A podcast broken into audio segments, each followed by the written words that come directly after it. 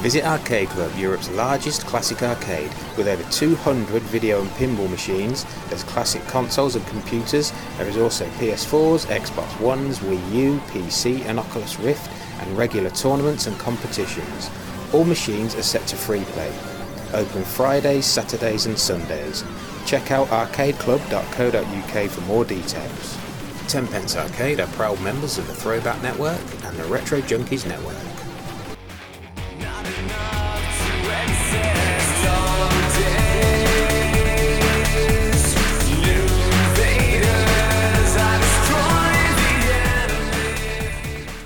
Hi, listeners. This is Victor, recording on the proper microphone this time. Very, very sorry. We recorded the whole podcast using the internal microphone on my MacBook by accident. We had the mics in front of us with our best intentions, but I think me, I can't really blame Sean, I'll try to, was still partly drunk and forgot to turn it over to use the microphones. Very sorry. Hope it doesn't li- ruin your listening pleasure. On with the podcast. Hello! You are listening to the Tenpence Arcade Podcast. This is a fortnightly podcast where we discuss all sorts of subject pertaining to the old arcade games. My name is Victor Marland and I am in the London offices, my hobby room, and my excellent co-host. Sean Holly, and I'm in the London offices as well at the moment. You are on a notice, it's a Northern studio, but you're not. You're here with me. Mm-hmm. Yeah. What were we doing last night? I can't remember, mate. Neither can I. We we might we may have had some of that whiskey that um, Whitney gave us, Brendan Whitney, oh god, yeah. or maybe half a bottle of it. Mm, That wasn't wise, was it? feel a bit poorly. I I feel a bit funny. I'm okay. We've had a nice breakfast. My lovely wife cooked for us, Oh, that's and nice, yeah. we're ready to go for the arcade podcast. Yes. Do you know what? The podcast is two years old now. We're two years old. We're two. We're toddlers. You are, you and Alex are. I'm 1.5 or something. Yeah, you're pretty, pretty much there. I'd like to thank everyone for listening to the past two years, and we're going to keep playing arcade games and chomping biscuits for the foreseeable future. I think We are. What we've been up to since the last podcast. work. Unfortunately, I had to go back to work after being on holiday for my lovely holiday for three weeks. I did manage to nip into the garage a few times to play a bit of 1942. I sucked on that.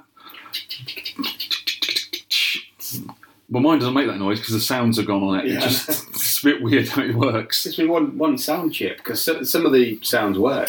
Yeah, like the, the sound effects work, but the music was, was I'm quite grateful because I don't like the music very much. It bo- bores me.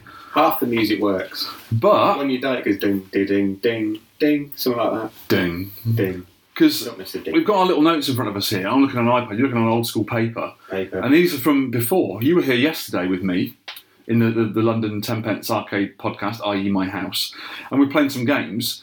And I got over three hundred thousand on 1942, which is a personal record for me, which is quite good. You you even said it's quite good you did well there, mate. for one life for you. Mm, hold on. I even tried out um, the Cons- Cosmic Monsters PCB I got through the post when I was away on holiday. It doesn't work, unfortunately. There's a sort of partial loom made up for it, but it doesn't work. So we, we, the reason you you are here today is we're going to a little meet at Martin Smarty's house today, and hopefully I'm going to take my PCB there cheekily, and hopefully some clever swine will cl- fix it for me, make it work, and I'm going to put it in one of my wall mount machines. Did you like playing the wall mounts yesterday? Playing Cosmic Allen? I got into that. You did, didn't you? You were quite into that. Good little game, isn't it? Good game. Good game. Do that. good game, good game. Nice to see you. To see you. Bugger off. Mm. yeah, the, the game doesn't work, unfortunately. It's got a jammer converter on it, sort of like uh, just the video and the power. But I plugged into a jammer machine and I couldn't get anything on the screen, so it doesn't work for whatever reason. So hopefully, some clever person, kind person, will fix it. and I can play it in me cosmic, it'd be cosmic Mike, I think. Cosmic Mike. Cosmic Mike. I've also been playing on my Vectrex and I got my multi-cart working again because it didn't work for a long time. well done. Woohoo! Which is really cool. So I've, I've weeded out all the games that don't work and all the ones that are just demos and stuff. And it's a lot of fun. It was just the SD card was naff on it. I don't know why. It had gone wrong and I redid the SD card and it works absolutely fine. Mm, so that's pretty groovy. I do like a bit of Vectrex, me. I think it's one of the best early consoles ever. Absolutely, 'cause it's Vector, for goodness sake. How cool is God. that?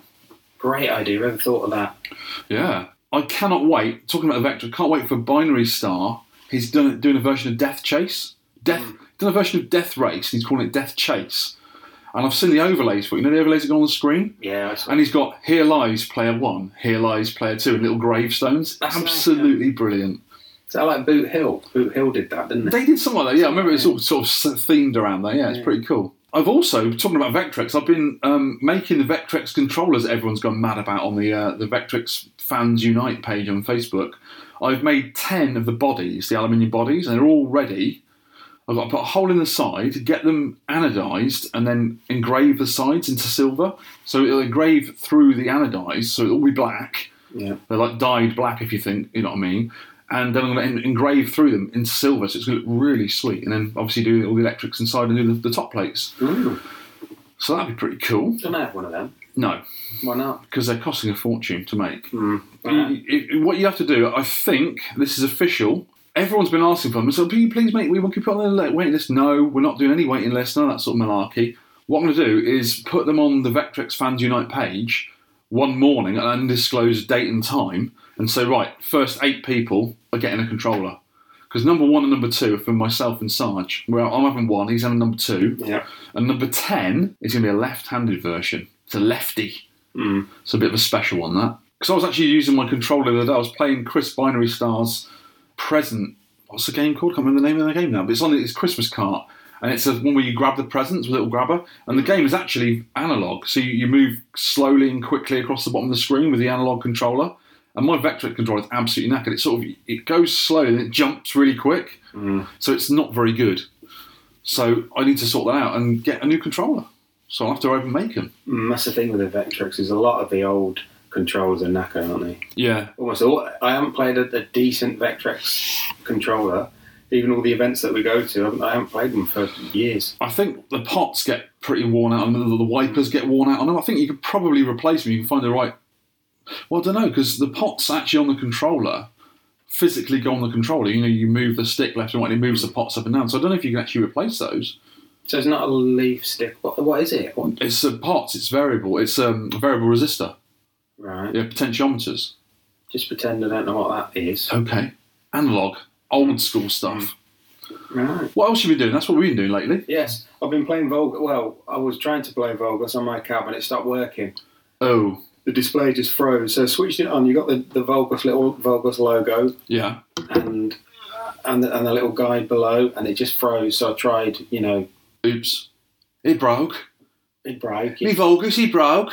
I don't like it when he's broke, he's not working. That's where we got it from, Wolverhampton. Yeah, it did actually. So we'll have to have a word with that Belgian guy. So I tried, you know, pressing all the ROMs down and Yeah. reseating it. It might just be a case of taking the ROMs out, cleaning the legs very carefully with a bit of like very fine, wet and dry, Mm. popping them back in again. It might just work. I cleaned my legs this morning. Absolutely. Yeah, nice, nice clean legs. And I tried licking it, that didn't work. Poking it with sticks, Don't do that. talking talking nicely to it, you know, like you do with That might work, yeah. It didn't yeah. work. Oh dear. And we're at oh, Arcade Club. You've been to Arcade Club? Well Yeah. done, sir. Yeah. What's going on in Arcade Club? Anything new?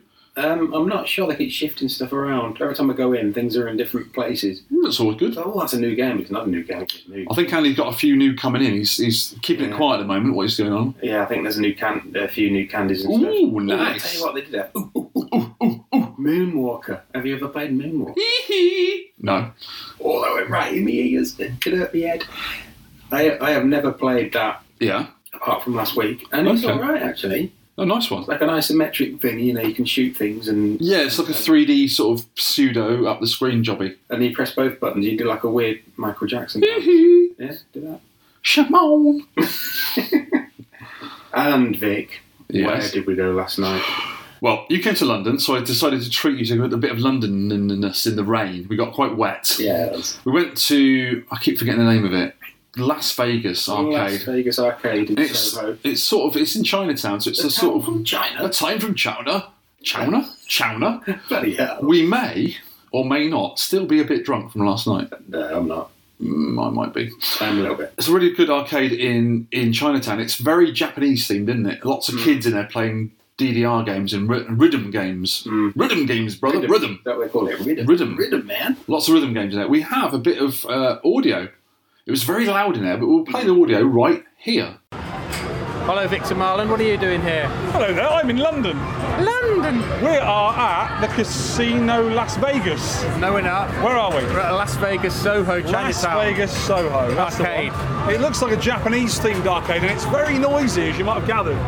Right, all these kids' games, we'll have to have a look round. Oh. We've played a few, they're not for us.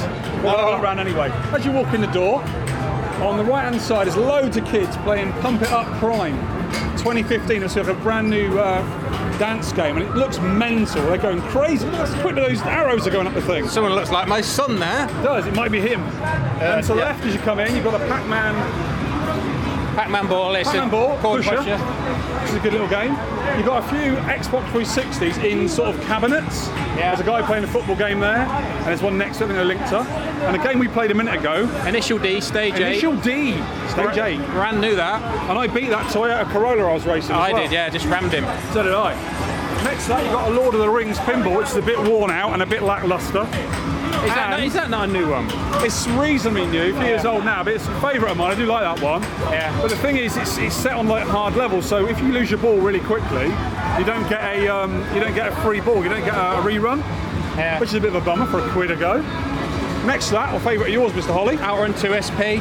as usual, the left-hand screen's knackered. Now the screens on these never usually the same. One always goes before the other. You nearly always see that. That one's got a colour missing, Yeah. as you can see. They've got Midnight Midnight Maximum Tune 3 DX Plus. Wow. Catchy name. That's a catchy name. think you had they're- a go on this one, didn't you? Was it any good? It's okay. It's Oh, okay. nice. I think I played the boring level, a very straight road. I noticed on these newer games, especially in these arcades nowadays, you pay about a pound a go and you get like one track. Yeah. There's not even any continues, is there? If you, win- if you beat the game, do you get the continue or is that it? No, but yeah, I won, and then you just finish. don't you? I think it's RPG based kind of thing. You- Okay. You, level up, you put cards in. Yeah, I was some people putting cards in Probably and that. credit cards, the amount of money you put in. Yeah. So next Oh, to that, what's this victory? It's Tekken, not one, not two, not three, not four, not, four, five. six, Six, that's the one. Yeah. And it's three of them together, I look, by the looks of it. Tekken 18. Yeah. And Then they we are have- in um, Namco Noir cabinets. They're quite nice cabs for a modern cab. Yeah. Two girls beating the shit out of each other. Well done, girls. And on the game. Yes. Panic We've got Museum A gun, by Panic Titan. Museum, which looks quite fun if you like gun games. Pink and blue guns, very feminine. Looks like House of the Dead in a theme park or something. Yeah, Haunted it's- amusement There's park. loads of sphinxy type people and people with beards like yours at the top. oh yeah, I like him. I've never um, seen that before. Never heard of it. You should have a go, sir. Rambo. Rambo, seen that one before. yeah, that's all right.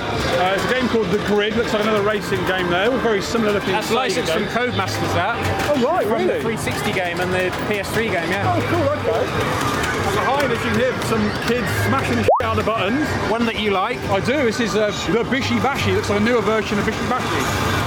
And you've got another Sega Lindbergh there with An Xbox in it. Xbox 360, and you pay for like I think you get 10 minutes on one pound, Right. and you can choose different games. An old favourite. Time Crisis 4. Not a favourite of mine. Rubbish. couple of pool tables. Got another uh, Sega Lindbergh, which looks Yeah. like it's got one of the King of Fighters games on it. Yeah. One of the newer ones by the looks of it. Then you've got five. No, hang on, four. Can't Four? count now. Dead Heat. That's an old Namco game, an old 2010 Namco game. Old. Yeah. For this place, it's old, isn't it? Yeah. Pump It Up Infinity, which is a dancing game. Yeah. You hold onto a bar. That noise you can hear is people beating the heck out of buttons on Bishy Bashy. Go on, son. That Pump It Up Infinity, you stand on a bar and then jump up and down on the floor, from what I can see. That looks like a mosh pit. Yeah. We'll be good at that. That's Pump it- old school moshes. Pump It Up Mosh Pit. Guitar Hero Arcade. Guitar Hero, that's a, that's a Raw Thrills Guitar Hero as well. Eugene Jarvis has got something to do with that. Oh, yeah. Which is nice. And some cabs I went on, they got Street Fighter 4s, and I think there's PS3s in there. You pay a pound for 10 minutes. Yeah. And it was all right, but I think it's set to hard because I wasn't very good at it. I'm normally a little bit better than that. And then behind you there is a Bimani game. That's the drum game. Yeah. Uh, Taiko Tatsujin by the looks of it. Can you read Japanese? Is that what it says? Says there in English. Oh, yeah. I'm good at that. But, um, One of the drums out of order. I was going to have a go at that. It looks pretty fun. You're out of order. There's a game here called Technica 3, which I played in Texas. And Yeah. it's a game where you put your, ha- your fingers on the screen. It reminds me of um, Congo Bongos when you had to do it in time. So Yeah. maybe you put your finger on it and drag your finger across it. It's all right, but not anywhere near as good as you be. So it's which I a- was hoping to see in it, but they haven't got it just yet. It's a rhythm type of game, yeah. Yeah, There's yeah. another one here. What's this? This is some sort of Konami old- dancing, sta- one of the dancing stage games. Yeah, there's loads. There's a guy going crazy with a little short guy Yeah. who looks really fit. He could beat me up, no problem. There's something we can play. Oh, look at A that. vending machine. Drinks machine. I might win on that. Oh, Yeah, it's got rubbish Diet Coke Light in it. I don't want that rubbish. yeah. And over there, probably the place we talked when we came in the thing, Pump It Up Prime. It's got a whole whole little area to itself with like pictures on the wall all lit up and loads of kids around it playing it. We've also got a couple of um, Air hockey Sega table. air hockey with Sonic on, which are a lot of fun. And that is about it, I think. Cool little arcade. It is. If you like the Japanese, and the good thing about this is there's loads of people in it. Always looks like having a good time, and a lot of young people, which is nice to see. Yeah. Maybe we should interview some of them. I Yeah. say, you young person, what are you doing? Get out of it, granddad. We're like a kung fu master, sir. So that was the uh, the Las Vegas arcade, and we actually went upstairs afterwards. We missed that bit on the audio, and there was a couple of pinballs upstairs. I played Spider Man. What did you play? Metallica. Metallica, Metal Liquor.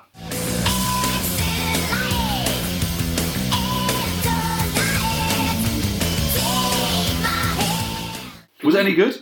I enjoyed Spider Man because I actually played it for a while. and I didn't die. It's a very basic layout for a pinball, I think, but I don't know much about them. But it, No. it works. It does work. I was playing Spider Man for quite a while, so I actually like Spider Man. If I can last a while on a pinball, I like it. That's how it works for Yeah, we me. both put a pound in at the same at the same time, and you were like a minute later than I were. At least a minute, at least one whole minute. But that arcade was okay, um, but everything was a pound a go. I played Street Fighter Four on a cab. I think it was a, a Namco Noir cab, like a more modern sort of LCD cab. I think it was like a pound for ten minutes. 'cause it's just basically a PS3. Yeah, You could go through the um, the PS3 like um, screens and stuff to, to choose what game. I think there are a few games on there, but then like a wrestling one and, and Street Fighter Four. And I want to play Street Fighter Four, obviously. And I lasted. It, everything was set to hard. You notice that everything was quite difficult on the, in that arcade. I think they just want your money and off you go, which is not good for an arcade because you're not going to go back, are you? I suppose a pound for ten minutes is not bad, really. It was okay, I suppose, but I had to go and get the guy to make it work because it wasn't working at first. You try kicking it, and I did lick it. I licked it. It didn't, it didn't work. They, they sort of looked at me funny when I licked the screen, as you do. But we played a few other games. What else do you play there? I played that. Oh, initial D eight. I played. Was that the one I played? Or did I play Wangan Eight? That or was whatever it was? Wangan Midnight Max Leave my Wangan out of this, young man. DX point five. It was quite a fun little racing game, but it was basically like a racing game I like. You basically put your foot down. Don't worry about the auto, well, it was all automatic. Don't worry about the gear shift. Put your foot down, go around the track. Let your foot off a little bit when you go around corners, and that's it. And you get like one race. I was racing against some old crappy Lancia or something, some really old like 80s car. Yeah, I was- you did well, they weren't. he was doing pretty well. That skill car was zooped up, and I actually beat the car. But when you finish, you go to choose another game. Game over. Oh, thank you. That's a pound gone. Yeah, you, you, you have you have your accelerate, brake, turn left, turn right, and then you've got all these other Swear. buttons. Yeah, swear. And Yeah. Like a little keypad, and then Yeah. some other like up, down, left, right. You can change your views and stuff. I didn't bother with that. I was just looking. Mm. I think I was just looking in the cockpit of the car. If you know what I mean, the driver's seat. It was all right, wasn't it? Yeah, was okay. Half the time, I was just watching in the mirror for the guy coming up and then blocking him. Were you doing that? Yeah, yeah. Because it was quite difficult to get past. And when I got past, I sort of scraped around on the side of him, Yeah. and it just kept going. And he, I just saw him in my dust. Eat dust, sucker. You know, get to a corner and ram him into the I corner. did try that as well. That's my tactics. Yeah. It seemed to work. Bad driving, really. But it was. So after that, we tried to go to Namco Funscape in the rain. So we saw all the lovely sights of London. We saw the Houses of Parliament across the Thames, and we saw the Big Eye, the Big Eye, and it was closed for some reason. I don't know why. it was about half ten when we got there. No, it wasn't that late. It was like half nine, but it was closed anyway, so we couldn't go in there, unfortunately. Yeah, you suck, Namco. Yeah, So we just had beer instead and chatted about stuff. and now we feel lovely. I feel a little bit drunk still because when we got back, we had some of that lovely whiskey from Whitney from the Broken Token podcast, and some might say I forced it upon you. You did. Mm. First, first couple, and then I said, "Yeah, come on, let's have some more." Let's go to bed in separate rooms. but yeah, we we had a few whiskies. It was all right. Anyway, that's us. And later on today, we're going to hurry up and do this podcast, and we're going to Smarty's house in Fleet for a little meeting. There's about twenty people turn up for that, I think. Yeah, should be good that. There's going to be car boot sales gone, actually out the back of car boots with PCBs and arcade stuff. That'd be fun. I'm taking my Vectrex along to show someone my upside down Vectrex text, which is going a bit weird. My Vectrex is fun, Hmm. odd. So it'd be cool. I'm going to I'm going to take Kung Fu Master as well because we've been playing Kung Fu Master like a maniac, haven't we? Yeah, In the arcade, in Talk my about that arcade, later. we will. But in the meantime, let's talk about arcade news from around the world and local areas. Right, I've been speaking to Ollie, Yeah. Alpha One, and him and Sarge went to EAG, that show in the. Oh, the corporate XR thing. Yeah, XR London. Yeah. And he'd done this great little write up, and some of it that he did, I, I posted to the Arcade Heroes guy, Adam Pratt, Yeah. and he's put it on his website Okay, cool. as an official. We're sort of- famous. As official write-up, and he's put on the podcast uh, on the website. Ollie and Sarge of the Ten Pence Arcade Podcast. They can be our advocates, can't yeah, they? yeah. Ten pence advocates. New team members. Indeed. Great guys. Right, Ollie's put. There were two new Gallagher cabs. The first one, uh, I think I've mentioned before, it's the redemption one. It has boss levels and a nice touch is when you kill a bug and it turns into a ticket before fading out. Oh, I didn't know that. Oh, okay. The other one is the biggest Pac Man game in the world, which I think I've seen quite often now. Well, in the news, not actually in the flesh. Yeah. It's made by Raw Thrills and it's actually got Gallagher in it as well. Oh, cool. The screen is huge, but it's made up of coloured LEDs that must be pretty economical to make. Oh, that's interesting. Yeah. Bit different isn't it, from a CRT or, or an LCD or whatever. Yeah. the effect from the control panel area areas is amazing. You can't tell. If, if you check the video out, you can see it. So there's a video. Should we put the video on our YouTube channel? We will indeed, yeah. Or you can check the Arcade Heroes news feed. yeah, go. That's a great site to go Yeah, to. So yeah, that'd be pretty cool. There was a Sonic and Mario at the Olympics arcade. That's a massive. It's called Son- Sonic and Mario at the Olympics Rio 2016. Okay. 0.57 something. Yeah. A huge four-player deluxe with 16, 60-inch vertical screens and then some screens above it. Hmm. Wow. Two levers for the hands and a stomp pad for running. A stomp pad. Stomping. Stomping. Like them game things we saw them kids playing last night. Far too energetic. Oh my lord, they, they had too much. Those kids had too much energy. They need to sit down for a bit. Yeah. You just sort of lie on it, couldn't you? Oh, a cup of tea, please. Yeah, just tap it with my hand down again. Yeah, but I want it ding, ding, ding. Might work. Well, we went there because we saw on the Las Vegas website they were getting a U-beat machine, and we thought they had a U-beat in there, Mm. but they're getting one apparently. That'd be quite cool if they do get one. Yeah. I've still never seen one. I don't actually know. I really want to play it. It's such a cool game. Do you play it with your hands? Yeah, Or what? yeah. yeah. You can stand on it, but I think you get thrown out.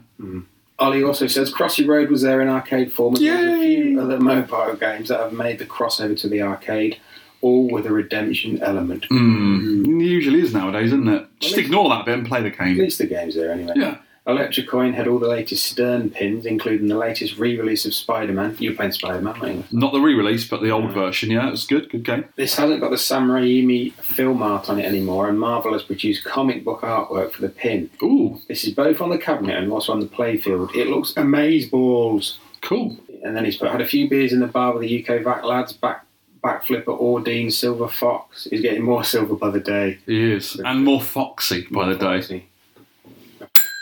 Ping! Oh, that ping sounds right loud, doesn't it? It does, doesn't it? A live ping. Don't sound very loud from back then.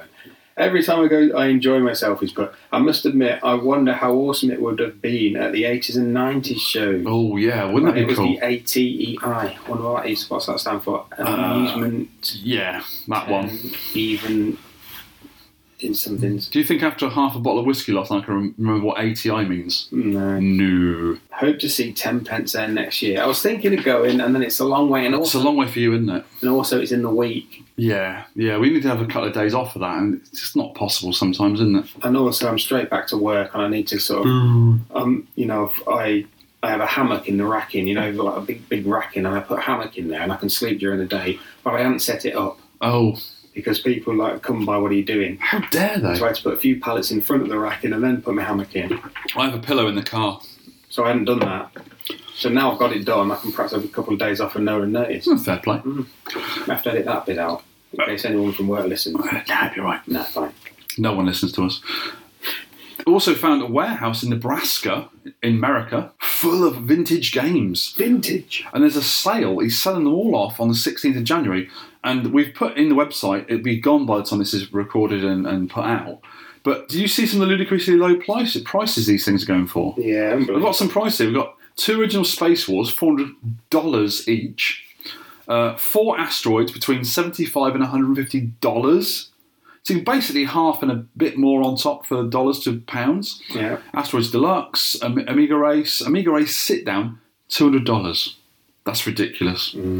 Uh, some other ones here. You got um, a TV Pong, hundred dollars. Battle zones, two hundred fifty dollars each. Full size upright battle zones. God. Uh, we've got biplane, $125. Basically, no cab is more than $250. I think there's Space Wars are $400. It's the most expensive ones out of all of them. Also, there's a place called the Cobra Arcade Bar open in Phoenix, Arizona. The custom cabs are by local artists. Yeah, if you have a look at the YouTube, Yeah. they've actually painted the cabs and the marquees. Wicked. And to be honest, I'm undecided. I don't know whether it's brilliant or It's very different, though, isn't it? different. Yeah, like the Teenage Mutant Ninja Turtle one Teenage Mutant It's all- Ninja Turtle. is all pizza. Heroes in a half shell. Turtle power. Yeah. All the side of it and the marquee's pizzas. so it looks different. Sounds fun. But actually, I think, it, yeah, it's a good idea, actually. Re, re, re, reigniting. Is that the word? Yeah, the only thing I can think of is they need some lighting on the camera. It's quite dark in there. Get a light on your camera, lads. The Galloping Ghost arcade, which I love dearly, have just put a dragon blaze on their arcade floor. Definitely a Sh- Sean Holly VSEU. I'm using your acronyms. Vertical shoot 'em up. Yes. They also had a record amount of people visiting on the 3rd of January. Had 736 people through the door that day. That's a lot of people, isn't it? It is. They've just debuted their finished third level of Sky Cursor in their black Sky Cursor cab. Have you seen that cab? Mm, oh, it looks lovely in black, doesn't it? That's the best look. I know the green one looks good. The purple one, they've got sort of a, a magenta purpley coloured one, a green one, and a black one. I like the black one. I like black cabs though. Oh, Yeah. Just, just me. I think they should go with that. It, it's Or a peach, gold, isn't it? A gold. Well, it just proves that, that that logo, the Griffin Aerotech logo on the side of it, works on everything. So if you if you were an arcade operator and you were to buy their hardware, you can put it in any old cab and it'd look lovely. I think even a wood one would look nice for that on the side. yeah, it's such a good design. Even even now, people are recognising it, aren't they?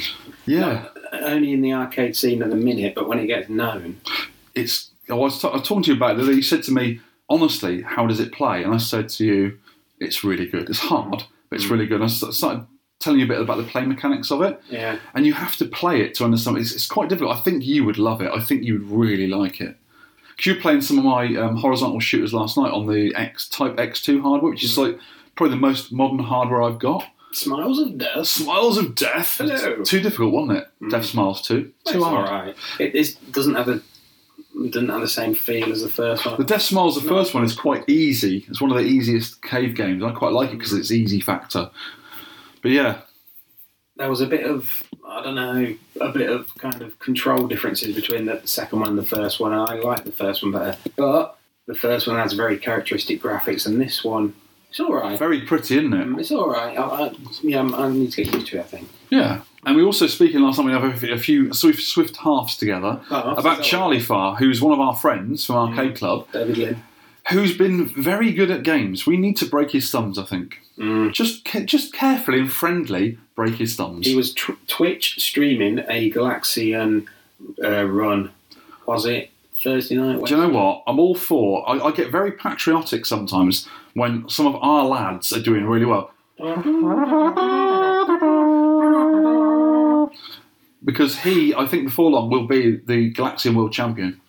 He's nearly there, isn't he? He just needs to get a camera on a proper machine, maybe arcade club, and just get on and do it. And I think he will be the world champion. He got- He's so good at games, isn't he? He got 870,000 on his first. on one man on Galaxian. Yeah, that's- that is insane. Well done, Charlie Farr. Cheers, David.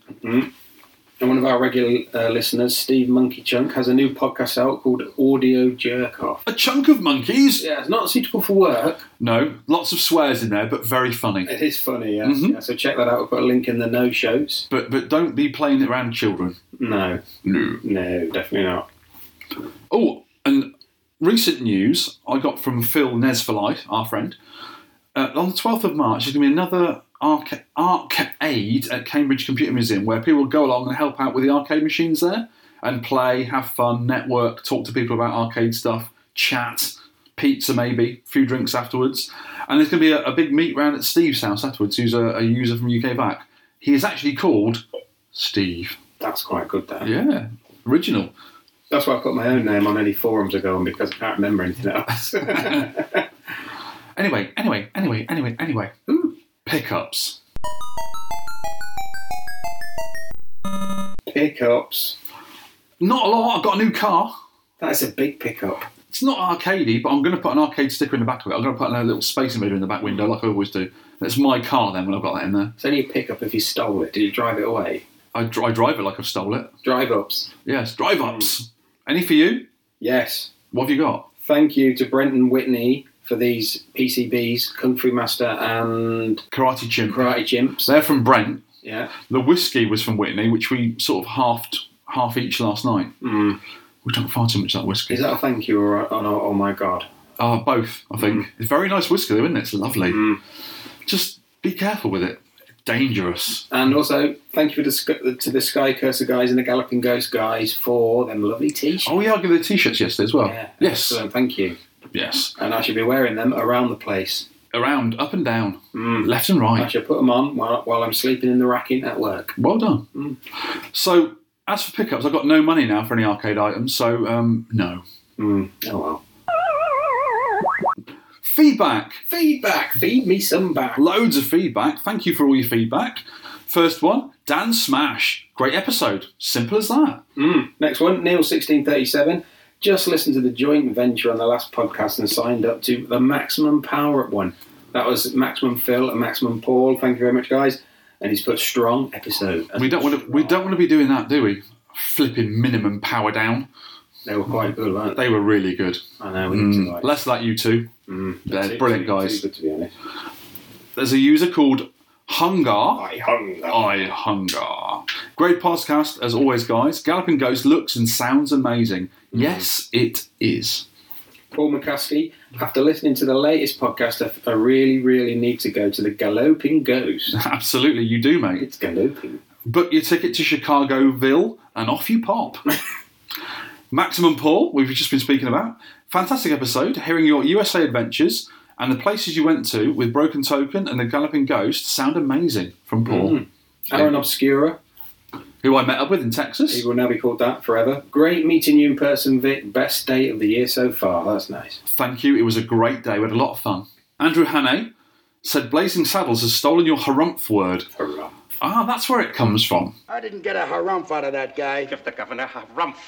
I did. I don't know. I just just say it. Harumph. Just listened to Victor's US tour on your podcast. I was at Pinball's Arcade end of November last year when I went to Austin, Texas for work related business. I'll upload some photos if I can. Andrew also sent us some cool back in the day arcade photos. Thank you very much for those. Yeah, if you check out our face, uh, Facebook page, are on there. Some brilliant ones there. Excellent. Some authentic, I think's the word. Yeah, I like seeing the old photos, the, the grainy old sort of the ones that were taken on an actual camera rather than a phone or a digital camera. And sort of grainy old kids wearing the, the V-necks and the 80s gear. I love that. Did they have cameras in the 70s? Or did they just have like do a quick It's a sketch? box brownie. WTG Bulb. Great episode, guys. I've saved the last two, Space Launcher and Final Fight, for when I was coming back from Japan over Christmas and the New Year. oh, you lucky devil. Oh, Japan. I loved all three. Vic, I've never been to America, but after this episode, you've got me on Expedia looking at flights and stuff for the other half. Excellent. I think you should go. Sean, congrats on completing 1972. That's your fault, we keep saying 1972. I do. Vietnam edition. And we need more updates about what biscuits you ate over the festive period. Wow. Whoa, you brought me some nice biscuits. There was about eight in a pack. It was some Fox's. Foxy lady. Foxy Lady. Foxy Lady. Ow. they were nice biscuits, but they were very thick and, and chocolatey. But they lasted about 10 minutes when we were playing Kung Fu Master. I got some Victoria biscuits or something in the blue box. Suit you. They're all right. Yeah. How long did they last? Uh, Seven minutes? No, half an hour. But I didn't have any anything else to eat, so just had them Oh, because it was it was breakfast and it was Christmas Day. arcade fodder. Yeah, bananas. Our good friend Alex Chuckiego, who you're meeting up with later today. Wow, what amazing road trip stroke holiday you had, Victor. Really enjoyed listening to this as I could imagine your excitement when seeing all the uber rare games and not knowing what to play first. Cool to hear Whitney and Aaron. Those guys are so cool. You did well to see so much and record it for the community. Well done. Really cool. Excellent. Level forty-two. That's Andre from the DLF forums. Good guy. He's on about me and uh, Bruno burning CDs for the car. Old school. I have an old car and it doesn't play MP. You can't plug a USB sticker in it. Has it got a gramophone in it? a record player.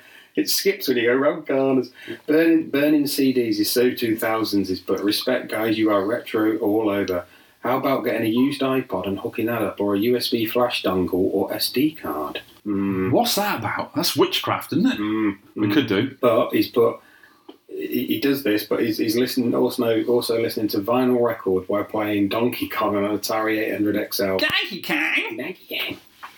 Excellent. There's a guy called Legendary Whizball. Congrats on a 1942 achievement. 1942 achievement.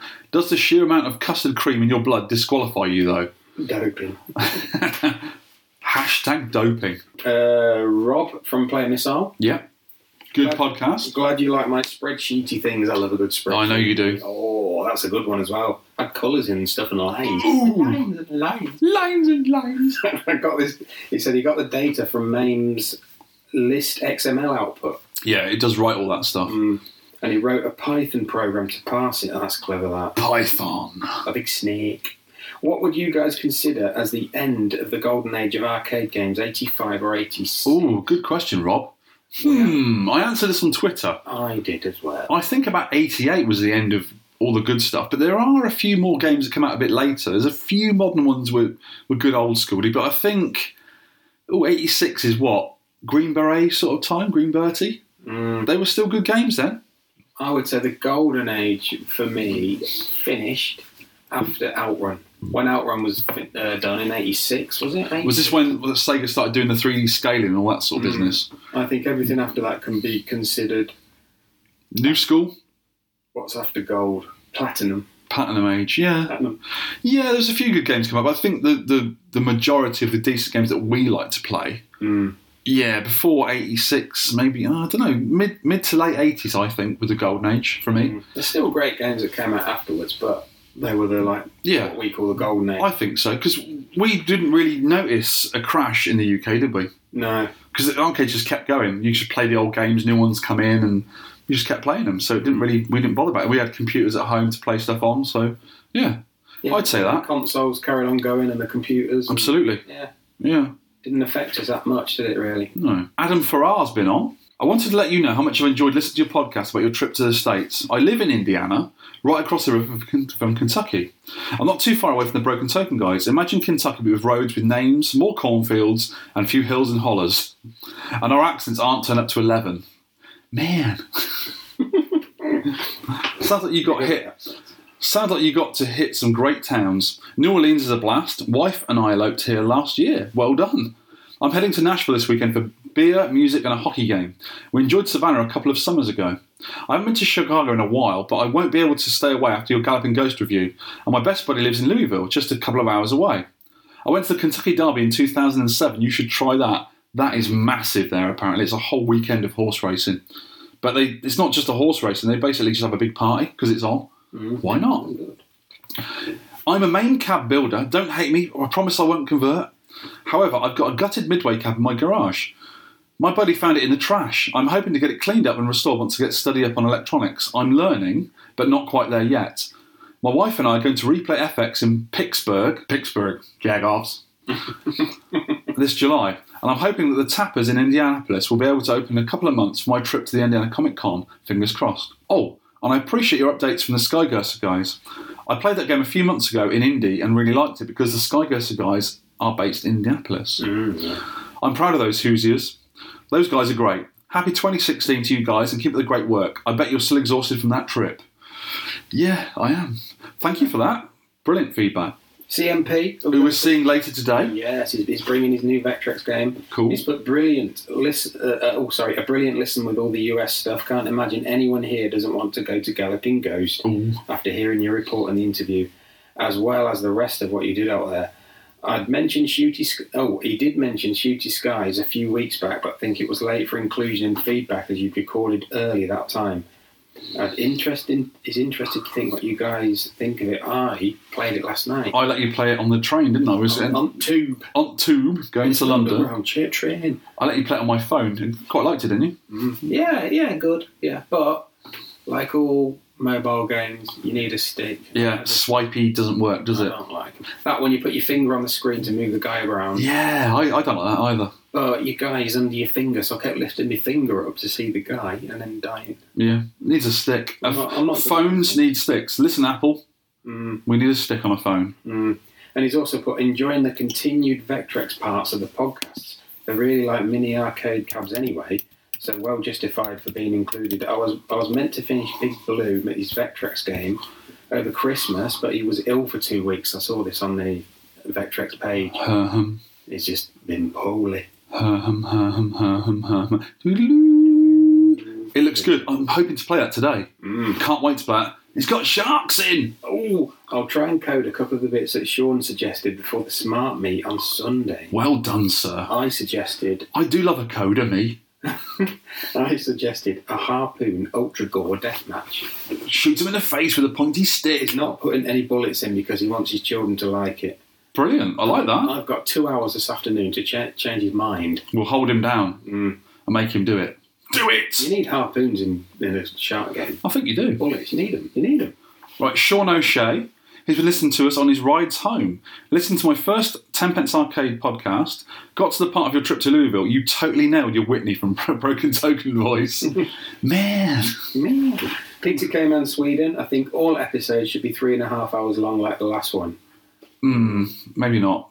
If Peter, if you can fund me living in America, in Chicago, I'll do a three and a half hour podcast every single week. But that's going to cost a bit. Chris Smith need to get involved in your high score ca- challenges.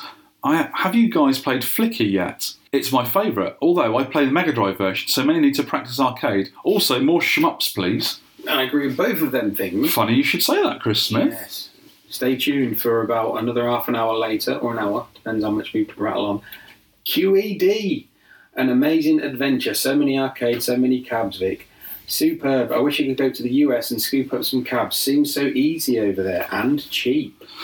It certainly is. Paul Cunningham, listening to the podcast as my mileage sits at 1942, he sent me a picture of his car dashboard and the mileometer was saying 1942. Best game ever. He was right. Mm, it is good. Oh, yeah. Oh, yeah. Maximum Phil. The other half of the minimum power down guys. Yeah, that's a- I love those guys. Something like that. Great episode. Really nice to hear all of Vic's America adventures. Can't believe you got to try on Poison's shoes. You know them red shoes that you tried on? I wish I'd bought them. They fitted me. I've been looking in shops to get some. for I will wear them as Size well. 12. You got me size 12 ladies' red shoes. Why? Get out. There's no reason. Get out. the Last Bandit, very jealous. Sounded like an epic trip. It was Last Bandit. It was really cool. I haven't got that bit. And the last bit of feedback is from DJ Rouge. Excellent. The perfect listen when commuting to and from work. Well done. Thank you very much. That's about all the feedback. Let's get on quickly without further hesitation and do some shout outs. First shout outs to Ollie and Sarge, the unofficial members of the Tenpence Arcade podcast. Ding. Uh, they're official members. They're official, they're not unofficial. Yeah, they help us out quite a bit, don't they, them two? Yeah. Thanks, lads. and they took some photos and, and a bit of a write up, as we said earlier, from the EAG show, which has been posted on the Arcade Heroes website, the biggest site in the world for new arcade news. Head there, everyone. St- pause the podcast. Get on your computer. Go to the Arcade Heroes website. So they Brilliant. are famous. They are. famous, they say. And also a shout out to Charlie Farr for his Twitch business. He's been playing Galaxian and he's definitely a contender for the World Championship. Mm-hmm. I think he's going to be. And he's going to be one of our lads. Mm. We can pre- pretend we made him. Yeah, we can do, actually. He's really good at a lot of games, isn't he? We were talking about him last night. What's the other one he would at? A million on Cuba. One Really. million points. He got like about a couple hundred thousand on asteroids as well, didn't he? yeah. Man's a savant. Well done, Charlie Farr. Well done, mate. Right, let's go to tech tips.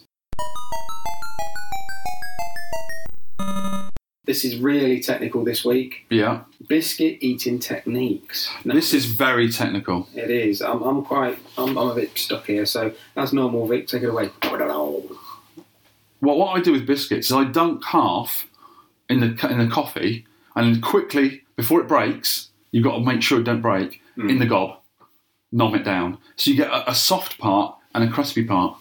That's- See me. I've never dunked biscuits. I just don't don't like it. Really? Yeah, because I don't like tea. Remember? Revelation, everyone! I just hit the mic now. So we had breakfast this morning. My lovely wife prepared for us, You, sir, are from the north. Yeah. You don't like tea. No.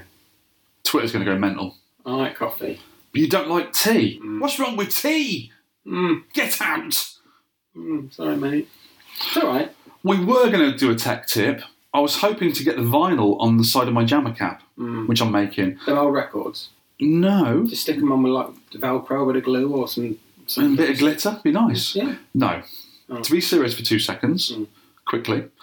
I was going to get. I've got. I've actually got some vinyl, which is behind you in a tube there, and it's sort of black ash effect vinyl, quite thick wearing vinyl. Yeah. And we were going to try and put the cab on its side and put the vinyl on because I'm picking up the red T molding today for it, so I can put that on straight after. And that cab will be finished when I do that. But we were too busy playing games yesterday, which is probably a good thing, isn't it?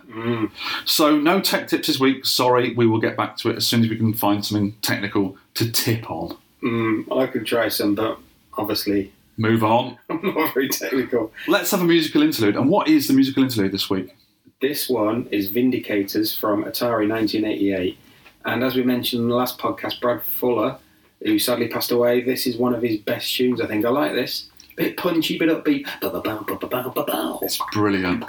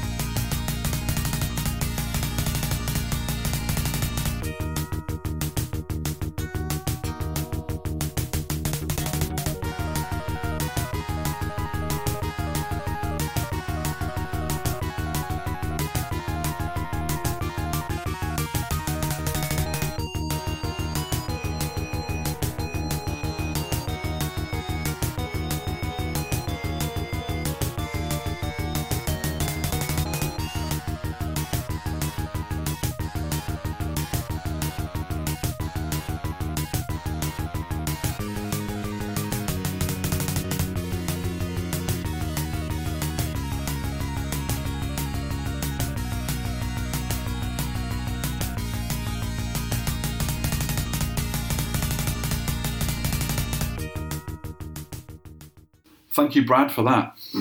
Right then, let's do the featured game review.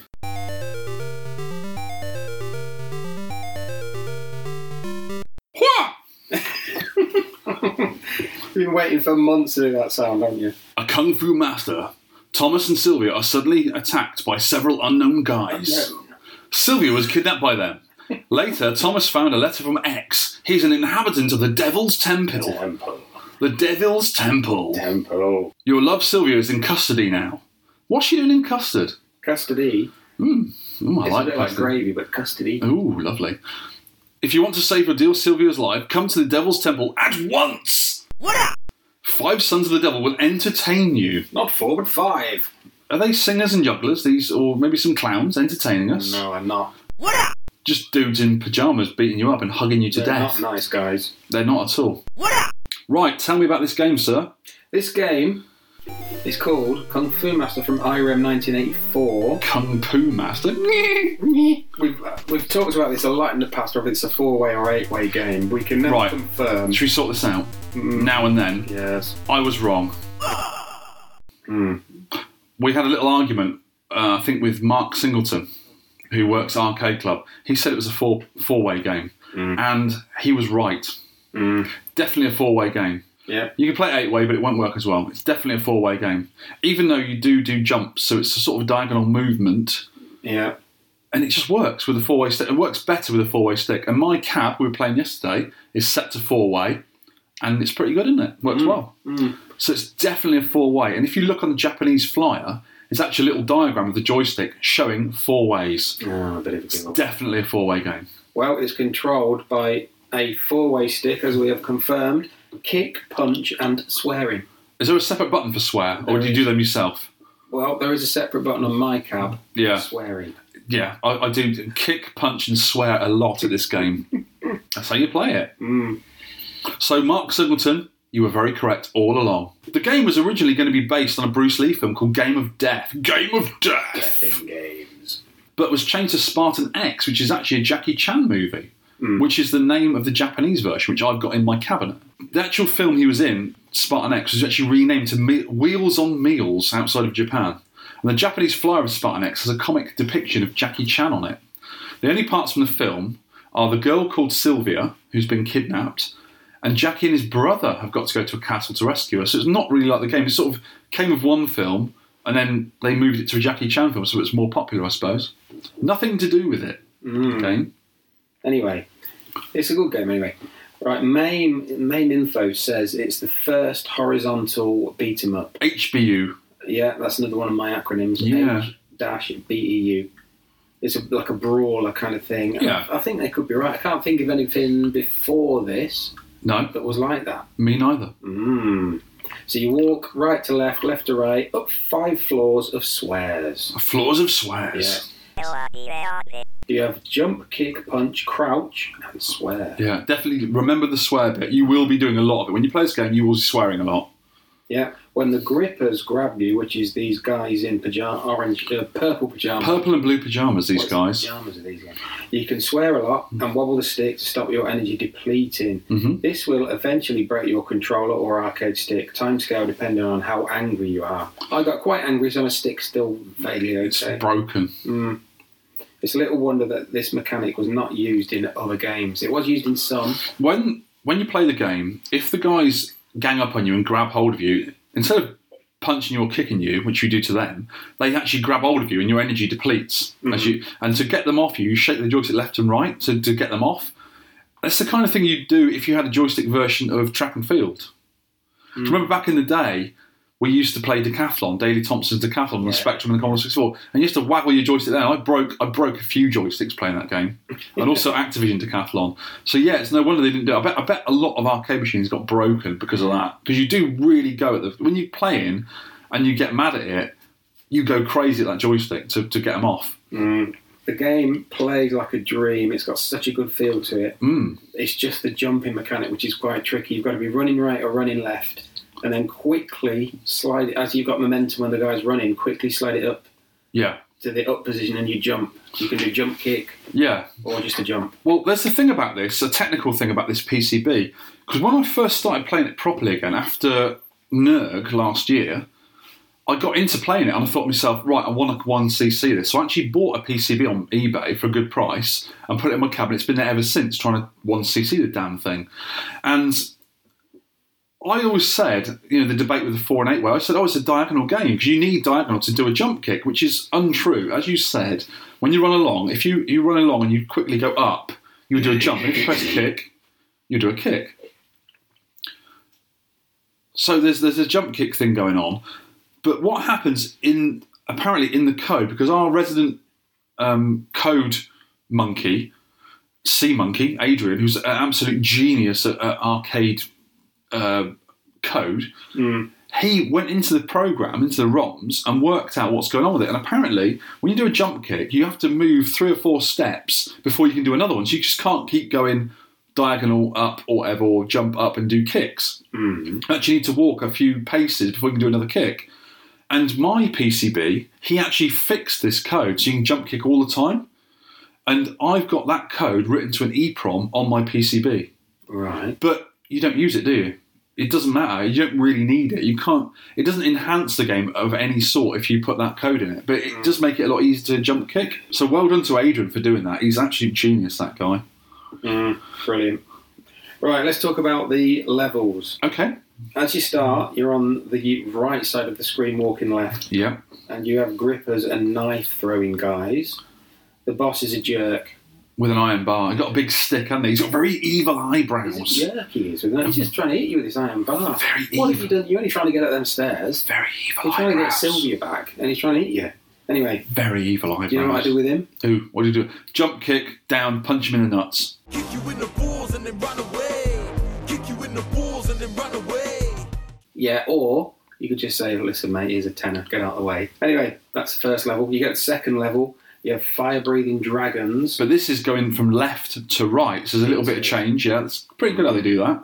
The dragons come in parcels like Christmas parcels. You think, Ooh, lovely yellow drop parcel. on the floor, oh my goodness, it's a dragon! Wow! fire breathing Run dragon, away! burn your ears off. Punch it in the face! And then there's spikes that hover in, n- not spikes, little round balls that hover in the air. They look like confetti balls, and they sort of wobble a bit, and then they explode, and like three projectiles come out of them. And if you get hit, you lose like half your energy.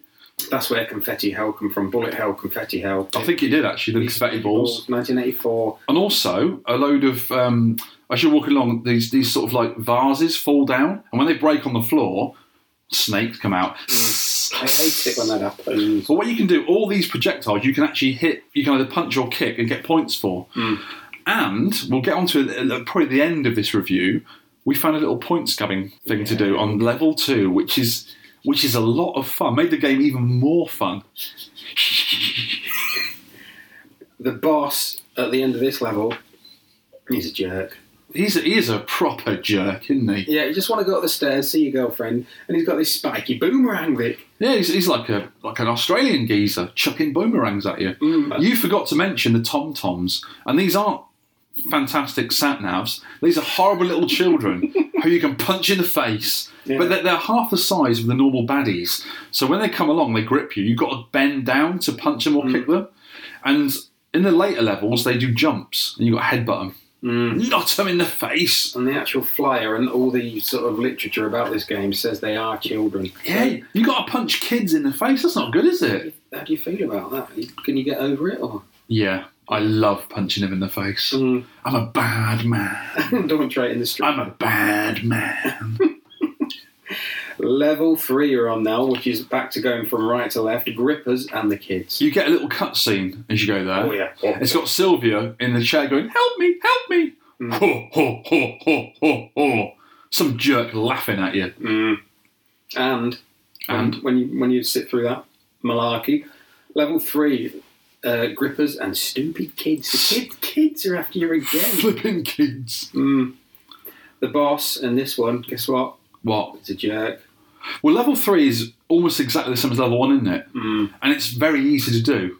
It's exactly the same three, but you get the little children running at you, Yeah. Mm. and they start jumping in this level as well. So if you're sort of bending down, ready to punch them in the face, some, every now and again they'll do a, like a, a somersault over you, Mm. and if they land on you, they'll take a bit of energy up. If you just just stand up, you'll headbutt them out of the way, and Mm. you get 400 points for that. But if they team up with the knife throwing jerks, Absolutely. some guy's throwing a knife, you jump up, headbutt the kid, and you get hit in the we head. forgot about those idiots in the white and blue, didn't we? Hit in the neck with a knife. Every Oh, now and again, the best neck. every now and again you get a guy who'll just appear in blue and white and he'll stand still and he'll throw a knife at you either at your head or at your knees so you've either got to jump over it or duck down below it and these guys take two hits to get rid of but usually as you're walking towards them to punch them in the face or kick them in the knee they'll throw a flipping knife at you ooh Oof.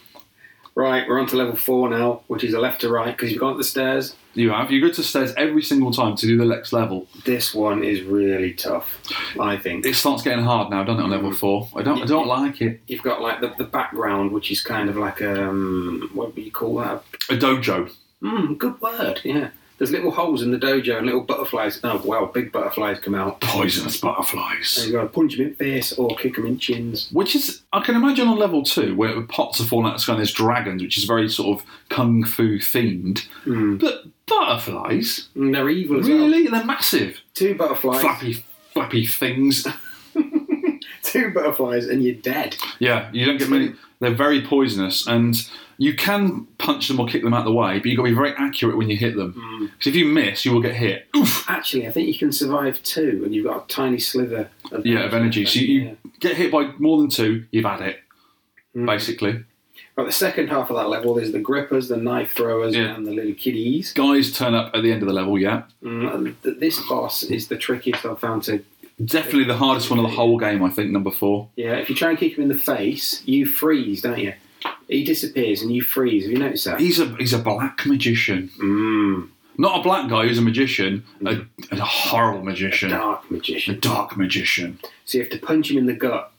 So if you can get close enough to him, crouch down, punch him in the gut. and he's at it. Yeah, Mm, And yet there is a technique for sort of forcing him back to the stairs at the end of the level. that's what I do. Yeah, I try that. Sometimes it doesn't work because he fires his magic firebolts down. Yeah, you've got to be careful. When, as you stand to, uh, as you face him to fight, he will throw um, a projectile at you, and it turns into bats. Mm. It's them bats again. Told you they're evil. Mm. And sometimes he throws it at your knees. And if you're far enough away, it will hit the floor and turn into a snake, and it will run at you. So you have got to jump over it, Or a dragon. Mm. or, a dragon, or it'll throw something at your face. But if you miss that, you can actually turn around and kick it if you're quick enough. But what the idea is, what I tend to do on that level is you wait until he splits into two magicians because one you can hit and one is like a, a an image of him you can't hurt, which is a bit confusing. And just force him towards the stairs and wait there, crouch so he can't hit you until he turns back into his own self, and then you can just punch him in the gut and it's quite easy. But if you get it in the right position, it's very easy, and if you don't, you'll get killed. It's that it's, it's a bit of a bummer that one. I don't like that level. Lots. It's easily the hardest level, isn't it? Yeah, lots of swears. Lots of swears when he splits. All the swine. Mm, He is. He is.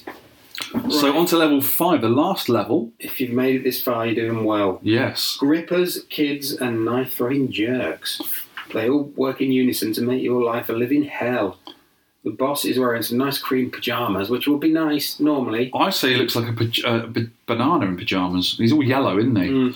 Well, this level, it, it's the same as the first level with the guys. There's no projectiles. It's not a, um, a level where things falling on you. It's just guys, and then at the end you get the bad guy. But this level, re- the the skill level really ramps up. It, re- It's hard the last level, and when you're playing it, if you punch the guys rather than kick, you've got a shorter range, so it's harder.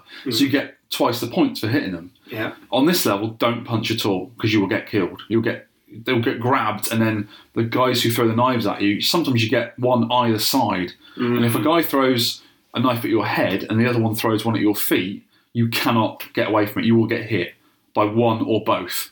So this last level does ramp up the, the skill level a lot. It really gets hard at this level. So tough, so tough, yeah. But when you get to the end boss, he's actually, as a revelation, we both one CC'd this game, didn't we? Yeah. You did it before me. Woohoo! I'll give us one end for that. Because this is a game I've been wanting to one CC since I was a kid, Me too. like 25 years. I've always, wanted- I always thought this game was hard, could never do it in the arcades, always wanted to do it, and we've both done it. Yeah. Yay! but when you get to the last guy, he will fight back. And the idea is he, he can block your, your hits. What I tend to do is jump in, crouch down, punch him in the balls, run away, go back, do it again, rinse and repeat, rinse and repeat, and you kill him. But this guy, the only one of the bosses, his energy slowly replenishes if you don't hit him quick enough. So it takes a little while to go in, hit him, come out, go in, hit him, come out, rinse and repeat. And I found him to be quite easy when I actually worked out how to do it by watching loads of YouTubes and stuff. And it's quite easy. And when you complete the game, you get to see Sylvia, your love, Mm. a Kung Fu master, Thomas and Sylvia enjoyed happiness again for a little while, but their happy days did not last Dun, long. dun, dun, dun. And you go back to the start, you loop it. Do you know what I did for that last guy?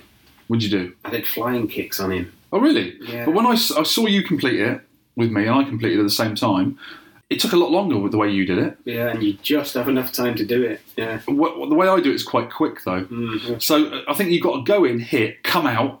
Otherwise, the- and if he hits you, I think you get one hit before you die. Mm. It, it takes a load of energy off you if he actually hits you. So best thing to do is hit him, get away before he gets a punch or a kick in. But how stupid is Sylvia getting kidnapped again? I know she's mental. Daft woman. yeah. And then you've got to go and rescue her again. But do you know what you get for doing You the get, whole level? You get a little dragon emblem. it's nice. I isn't it? like it. Yeah, I like I've never seen it before until I completed it. It's almost worth it. That little, like a green, white, and red dragon. Oh, it's lo- it's lovely that dragon. I I'm gonna like get dragons. printed mate. on a t-shirt. I think we should. Right, so that's the game. We both completed it. How cool is that? I really, really like this game, and I hate it at the same time. Yeah. It's just, it's the most frustrating game I think I've ever played. We, we, Heather. we quite enjoyed playing it yesterday, Yeah. but there was a lot of swears going on, a lot of comedy swears, which we won't repeat on this podcast, but it was quite funny.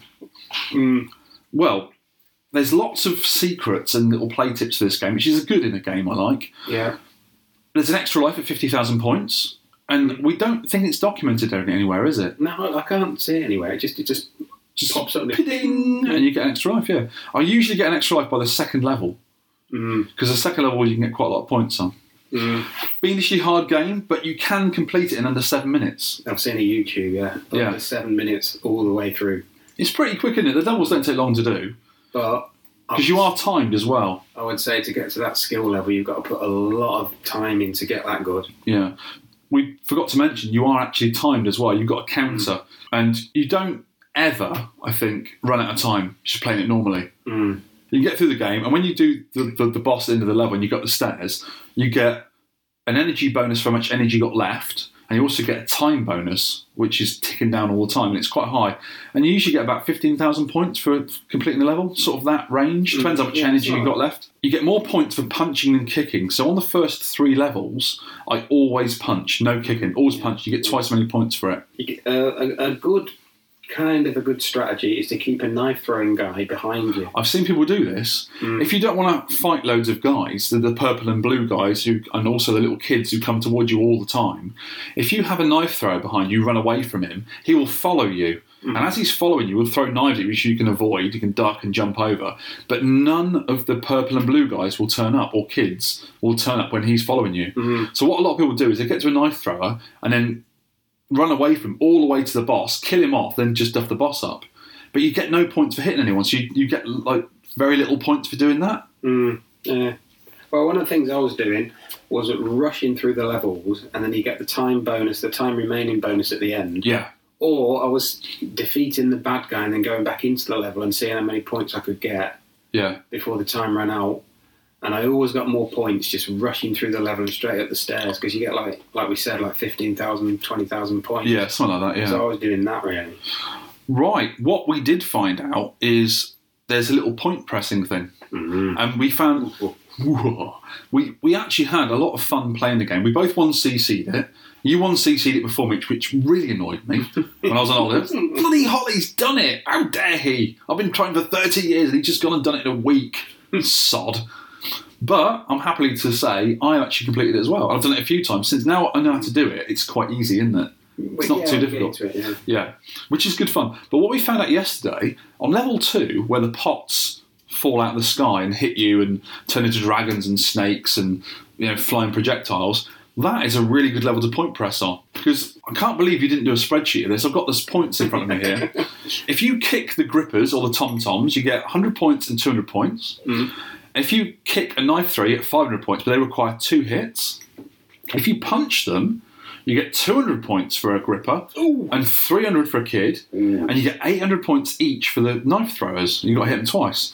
If you jump kick grippers, you get 200 and 300 for the tom toms, the little kids, and also 1,000 points each for the, the knife throwers. If you just stand up when a, a tom tom jumps over you, you get 400 points for headbutting him. Doof! In your face! if you punch or kick into a group, a, ki- a jump kick, like so when there's three guys coming along, you can knock all three out in one go. They'll all fall over each other, and you get 200, 400, and 600 points, and 800 if you get a fourth person. But I never managed to knock out four in one go. It's always three at a time. I did.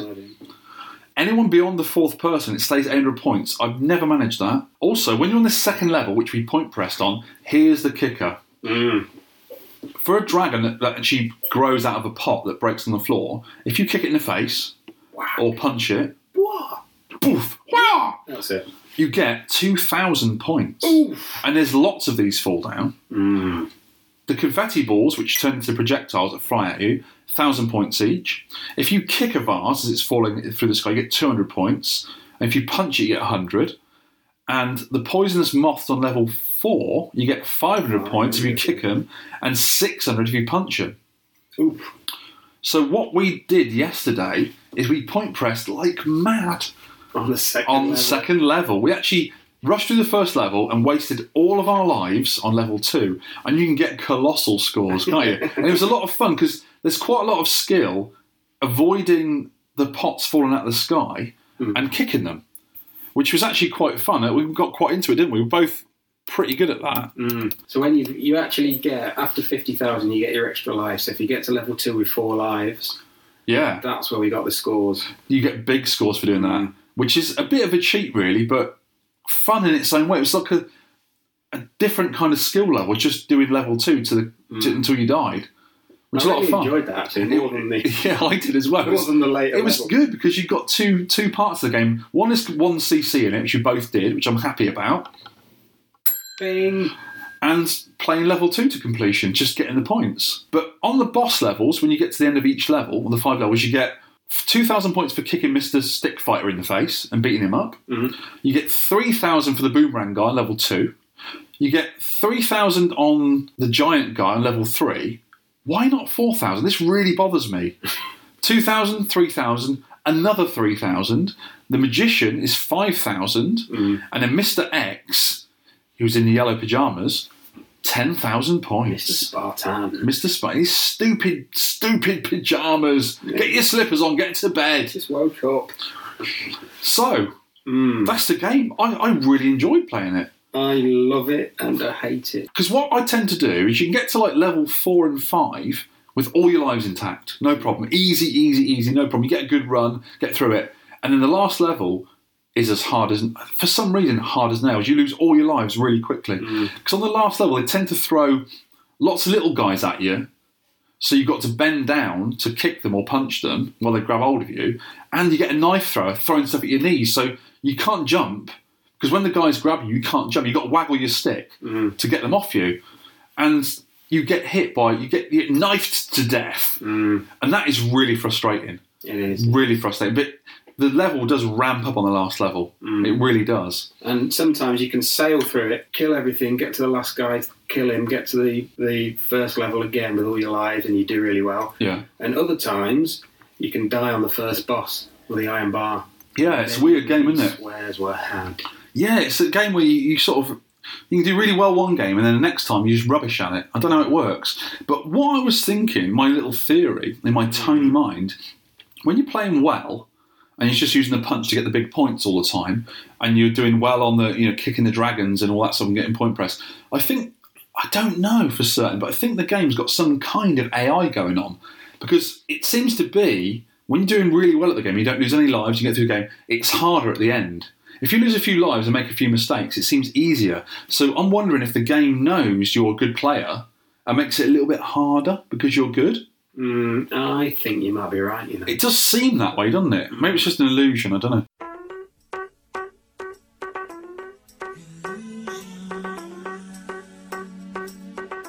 Anyway, What are your opinions on the game? Uh, the graphics and sound in general? I love the graphics.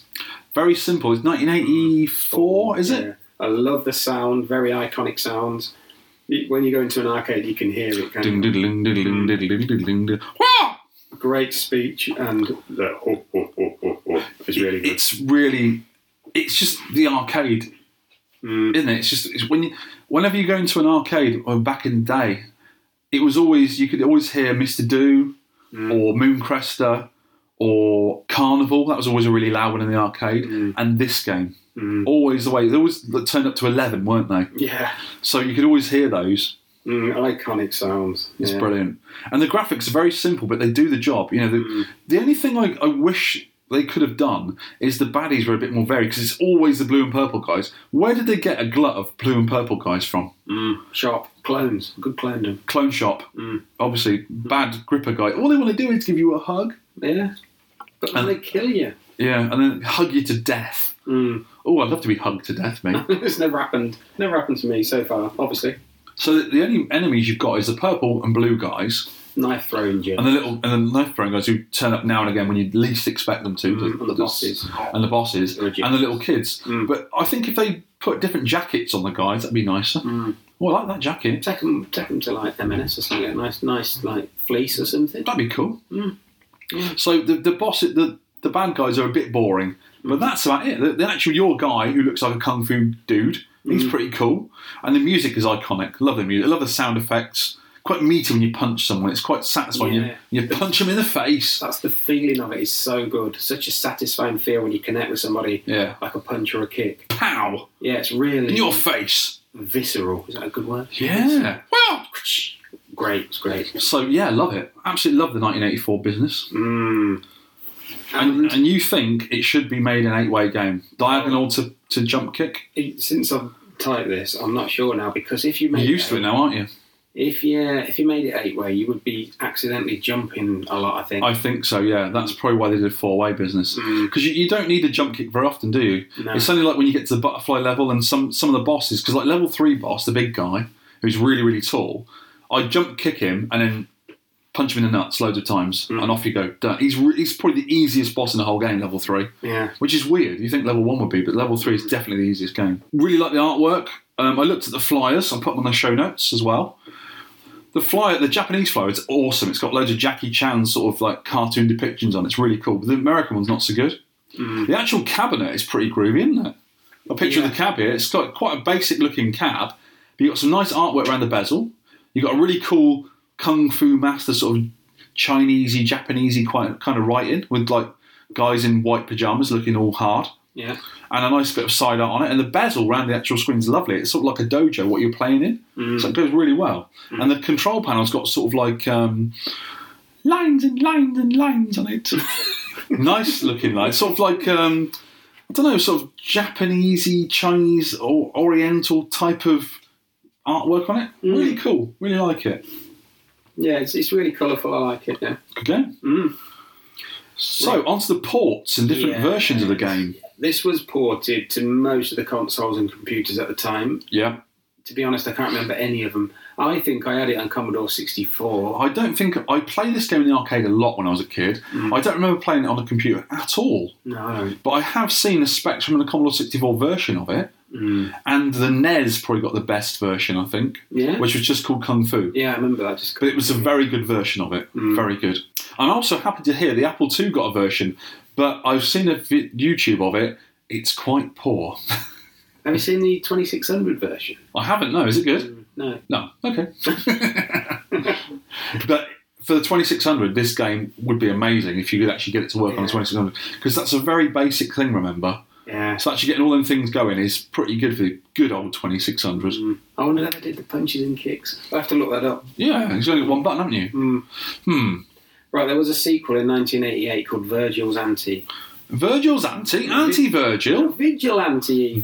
vigilante. it's the same kind of thing, but it's even more frustrating if that is at all possible. That, that swears we turned up to 12, surely on that And game. these swears were, were done. Oh yeah. It's, it hasn't got such a good feel to me. It's a bit slower, a bit more sluggish on the punch and the kicking. Yeah, when you get a bad guy, you've got to hit them more than once, haven't you, to get rid of him? You've got to hit him a few times. You gotta hit him, hit him. I don't like Vigilante. I've played it. I mean, pl- I played it back in the day, and I never liked the game. I never went back to it. Always, always Kung Fu Master for Mm. me. Vigilante wasn't a game for me, so yeah, when left that you get one to the alone. end of level, even the first guy, his health regenerates, even on the first guy. Oh really? It's so tough. Yeah. Oh no, no. We'll give that a miss, shall we? Mm, No, I don't like it. Don't like it. Uh, also, they did Spartan X2 on the Famicom, Oh, 1990. cool. And then, as we've talked about on a previous podcast, there is Spartan X2, an arcade unreleased prototype. Yeah, it, it looks exactly the same as the first game, Yeah. but it's got better graphics and better sound. I think you get better baddies as well. Oh, it it looks really tough. You get tigers and Wow. Wow. yeah,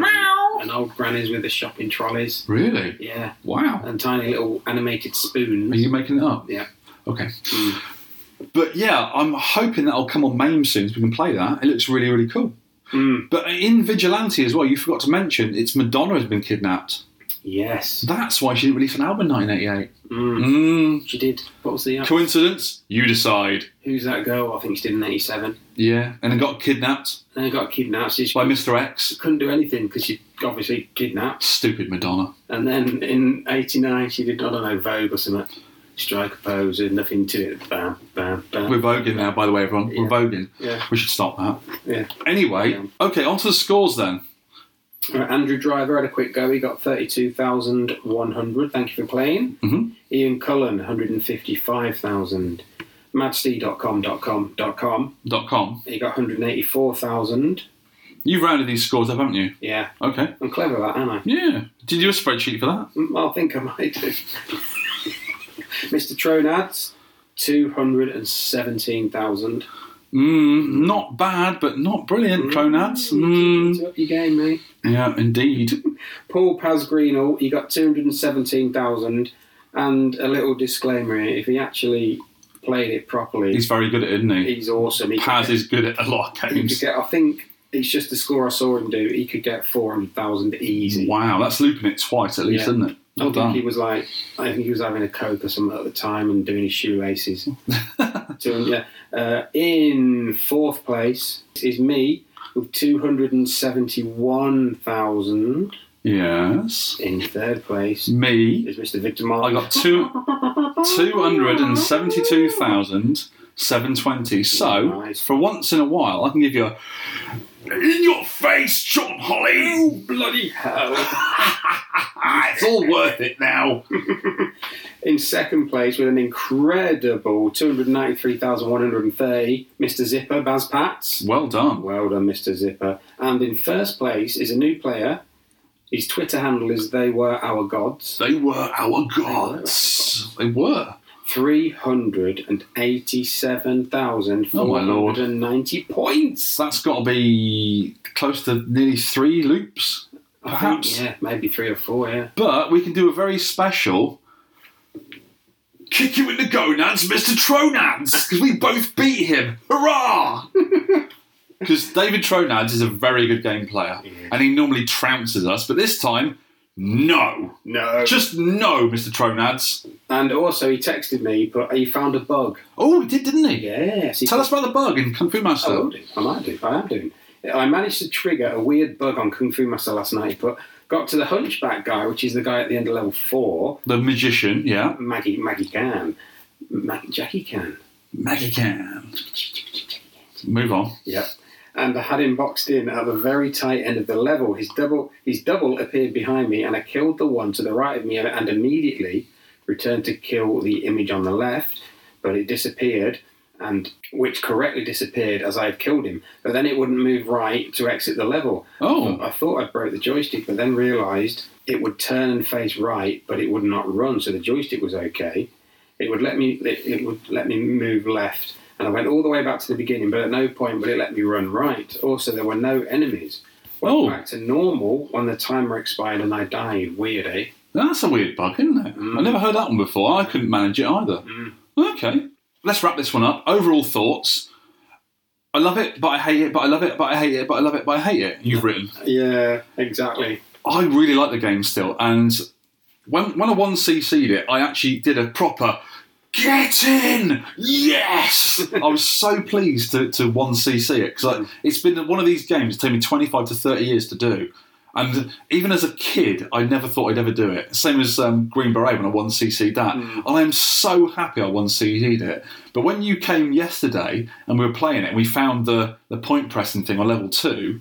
We had even more fun just playing level two. Trying to beat each other on the So it's score. really, really cool, wasn't it? Yeah. So really enjoyed the game. It is a great really game, enjoyed it. Yeah, but yeah, I swear a lot.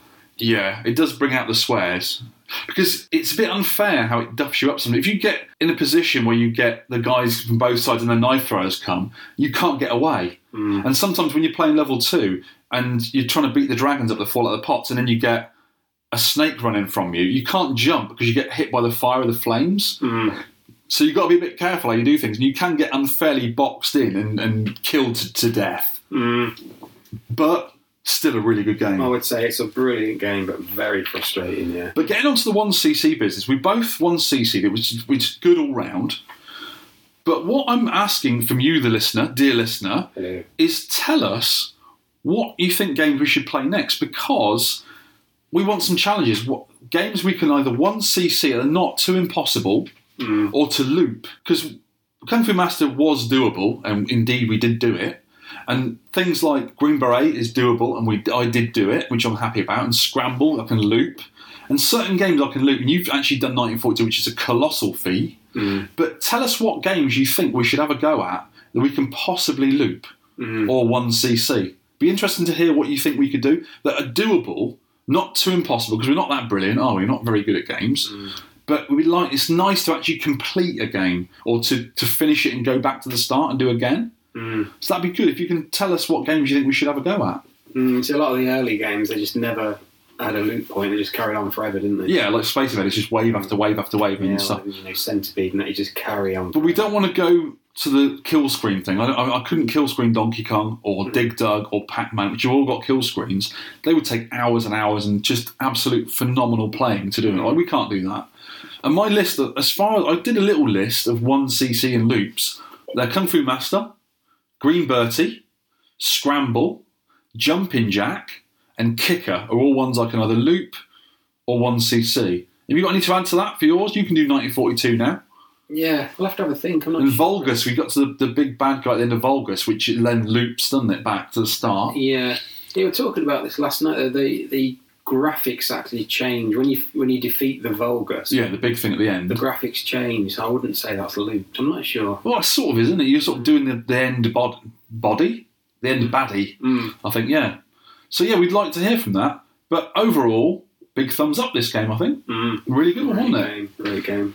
It's just got a satisfying feeling when you connect, like like you said, but it's frustrating as hell. And the And the music's good. Yeah, it's really Yeah, cool. yeah. Good package overall. Yeah, it's a great game. Right, that one's out of the way now. We've got an absolute excellent The Art of Side Art. Yeah, this is thanks to Mr. Ollie Alpha One. Yeah. I saw something on the UK VAC forums. I was just flicking through and I found this really old post from 2013. Mhm. And it was a picture that Ollie put on of a game called Sentinel, Yeah, an Atari game. an Atari prototype, a fantastic original looking cab. Yeah. So I asked him about it. He says, Oh, no, it's just a prototype. It never got made. And then he said, Oh, I know someone who's got him. Ooh. Cool. So I Skyped this guy. Yeah, it's Joe Majira from Illinois. Has got one of these games, and his is named Aka R. Yeah, because it had three different names. It was Sentinel, AKR, and Target Outpost. yeah. So it was only in prototype stage, but a few got made, and he's got one. So the story of it all we will put in here. Hi, Joe. Hi, Sean. How are you? I'm all right, thank you. How are you? All right. I'm sorry I missed your call coming in. I'm still kind of trying to figure this out. it's okay. Thanks for setting it up for me anyway. Uh, yeah, the reason for the call, um, I've been speaking to Oliver Alpha One, and he- he puts on some photos on the UK forum on UK VAC on the arcade forum, and he put on a post a couple of years ago of a game called Sentinel. I'm not familiar with that one. Well, we do a, a little feature on the show called The Art of Side Art, where we talk about the different, you know, the really good side art. And uh, I, f- I found out this Sentinel never got made. It was just an Atari prototype, but it did get made as Aka R. It was redone as Aka R, a different name. Huh. I'm, I have never heard that, and I thought I did research on AKR. yeah.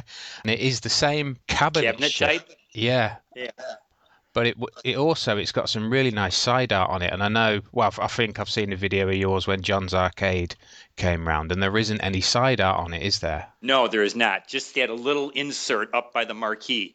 yeah well, this this one's got that but it's not got the atari logo it's got like it's v- there's only a single photo so it's very hard to see but it's not a it's not a mock-up it, it looks like an actual photo but it's kind of a it looks like a world inside that little recess like a world kind of thing Interesting.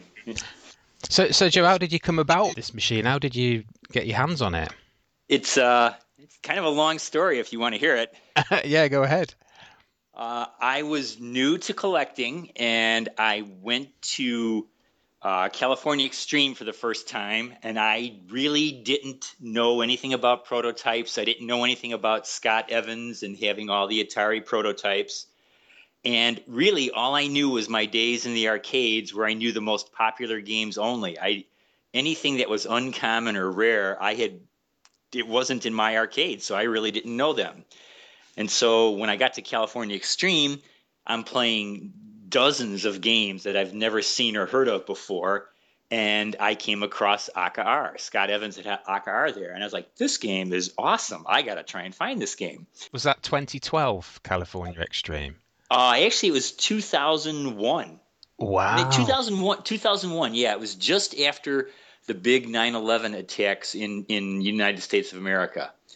right. And so yeah, it was 2001, and I was I tracked down you know on the tags at California Extreme, each game has a tag, who owns it, you know, is it for sale or not, and it was marked not for sale. and Owner was Scott Evans, and so I tracked down Scott Evans at the game show, and asked him about it. And he says, "Oh no, this is a prototype. You know, it's not for sale, and there's only a few made." And I didn't even understand what prototype meant, So I asked him, How many are, are there? And he says, Well, there's only two, and I have them both.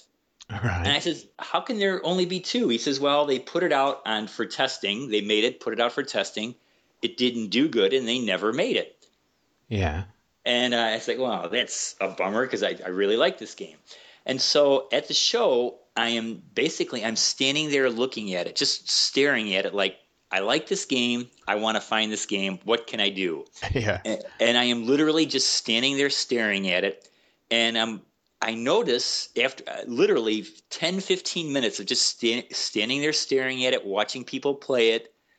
Um, one time in attract mode, in game over mode, I noticed it was scrolling through and it gave credits to the art designer, t- production team, and many other pieces of the game. And it's like, wow. And I so for the next, it took me 20 minutes because I had to wait through the attract mode. Probably took me even longer than that, waiting through the attract mode to get to the credits. And I'm there with a pencil and paper, scribbling down names as fast as I could. And then I get a few, have to wait through the whole attract mode again, get a few more. And again, that, that process took me 15, 20 minutes to a half hour. Yeah. And, and then when I got back to Chicago, I live in the Chicago area. Uh, this was, well, I early earlier days of the internet. It wasn't that worldwide. I literally looked up people in California, Northern California, where Atari was, and calling hundreds, literally hundreds of cold calls to the names I found in the credits. And Wow. s- some of the names were common, like, you know, John Smith. I'm calling, you know, 200 people. Did you work for Atari back in 1985? And, and uh, after it was, it took me probably two months of calling and hundreds of calls because I was at a job at work where I had a fair amount of free time and I spent a lot of my free time making these calls. Yeah. And I, I eventually found someone, a guy named Mike Halley, who worked for Atari, who was on the design team. And I asked him, I said, Well, do you have one? He says, Yeah, I'm looking at it right now. And uh, that's how I tracked it down, and, and I led uh, led me to buy it from him directly. He was one of the programmers, wasn't he, Mike Halley? Yes, yes, Ah, excellent. So the, the name is kind of a, an acronym, isn't it? Mike Halley and Dave Ralston. right. Hall- another Halley and Ralston original or something like that. Yeah, Yeah, that's what Clov says. It says also known as another Ralston Halley production, AKA R. yeah. I thought that was a strange name, that. right. And so I ended up getting it through Mike Halley. Right. Excellent. So the the one I've seen one on a California Extreme 2012 video. That's why I was asking you about that. And the bezel flashes. Is that correct? Yeah, and if I can uh, actually, if I can figure out how to get video on my phone, on this phone here, I can show you that because I'm I'll be down in my game room right now in front of it. Right. I've heard. Well, from what it says on the internet, it's kind of like uh, the second part of it's a bit like Star Castle. Is that right? Uh, a little bit, a little bit, not as brutal as Star Castle. I think it's a little bit easier than Star Castle. Or anything's easy, easier than Star Castle. and Yeah. the first bit is a kind of a colours that you have to press in in an order. Is that right? Have I got that right? A fla- Uh, flashing colours on a. Well, it's it's a grid. It's it's a grid on a screen. But okay, so in my game room now. If I'm not showing the game right, let me know. Okay. But this is the side of the cabinet, pretty plain except for the Atari logo up here. yeah. And then it's got the rounded marquee. And this is the game. Okay, so I'm going to try and play it one handed. Oh, you- can you see the different grid patterns Yes. on the screen? Okay, so on the different grid patterns, the invaders are coming in from the outside, those little guys. And Yeah. as they get closer to you in the center, you're protecting the center. If you fire, you put your cursor. Ah. Oh, the sound is going to be too loud. Yeah. That's fine. That's okay. Okay, as the invaders come in, you put your cursor in one of those grid patterns, and when you fire, it kills everything in that grid. So everything in that yellow would be destroyed. If I move it over here, everything in the yellow. And as it Okay. gets in the center, I have to fire them out from in the center. And I could spin that, which it's very hard to play one handed. Okay, there's one more here. Oh, a couple more. And then when they attack you in the center, if they get through to you, you lose a life. There, I Yeah. lose a life. But again, the outside grid pattern, and that pattern gets more complicated to know which area to put the cursor in to fire. So it kills everything in the yellow, and then they get in close. And that's with the zoom button, yeah, where you're going. Yeah, the zoom button gets me in close, and then I can zoom out. So it's just in or out. It's in or out on the zoom. All Ah, right. Yeah, I get, I get the idea. Yeah. So, do you think this was a wor- should have been released, or do you think it was a bit strange to be released? Well, I had talked to Scott Evans about it further, and his from his research, he said Atari thought it was too close to uh, Robotron to be released, too close, too similar to Robotron to be released. Wow. Which I thought it's nothing like Robotron at all. No. but that was their reason reasoning and answer why they did not release it Oh, that's strange. yeah and they said it tested okay but they just felt it was too similar Oh dear. Oh, it looks brilliant anyway, and I'll I'll send you the photo uh, that Oliver's got of the game called Sentinel. Do you know? There's also there was also another name banded around called Target Outpost. you know and i was thinking about it since you mentioned those and both of those names sound a little familiar to me Yeah. and maybe because of oliver but Yeah. now they're both starting to sound a little familiar Ah. So while I've got while I've got you on, Joe, I know you've got some excellent other sort of rare games. You don't have to show me. Just just what what have you got at the moment? Because I was looking through the John's arcade video, and I know you've got um, a blaster. You've got a blaster, haven't you, in a wooden cab? Uh, I do, and you know what? My game room from John's when John was here for the video, my game room was a total mess. It's uh, really cleaned up. I could, I'd be glad to give you a quick walkthrough of it if you're interested. You can do, yeah, if that's okay, yeah. Sure, sure, I can do that. Going back down there. Sorry about. Let's get some No, that's exercise. fine. Oh, It's just one flight of stairs. So, okay, so I will go this way. So hopefully you can see these as I go along. yeah. so the this is bins. a pin, a pinball row, which you're probably not as interested in. Yeah. And then it gets to the video game side, which along the wall I have uh, the Cubert, Yeah. then the Aka, which I've pulled out for our talk, Yeah. Journey, Journey. Oh, wow. I've played Journey actually. oh fun game, Quantum, Yeah. Food Fight. Food Fight. Never played that. I- Only on MAME, so I know it's terrible to play on MAME. It is, and it's a really fun game in in real life. Yeah. iRobot, dedicated Major Havoc, which if people are noticing the control panel, something I lost because I sent it to RAM Controls for reproduction, and now it's been stolen and lost. Yeah, I heard that story. Yeah. Shame. Yeah. Uh, Missile Command and uh, Rampart, Yep. uh, Black Widow. Mm, that's good. There's the Blaster, Wacko, Yeah. uh, Tempest, Wooden Cabinet Bubbles, Millipede, Turkey Shoot, Agent X, which is the uh, Cloak and Dagger.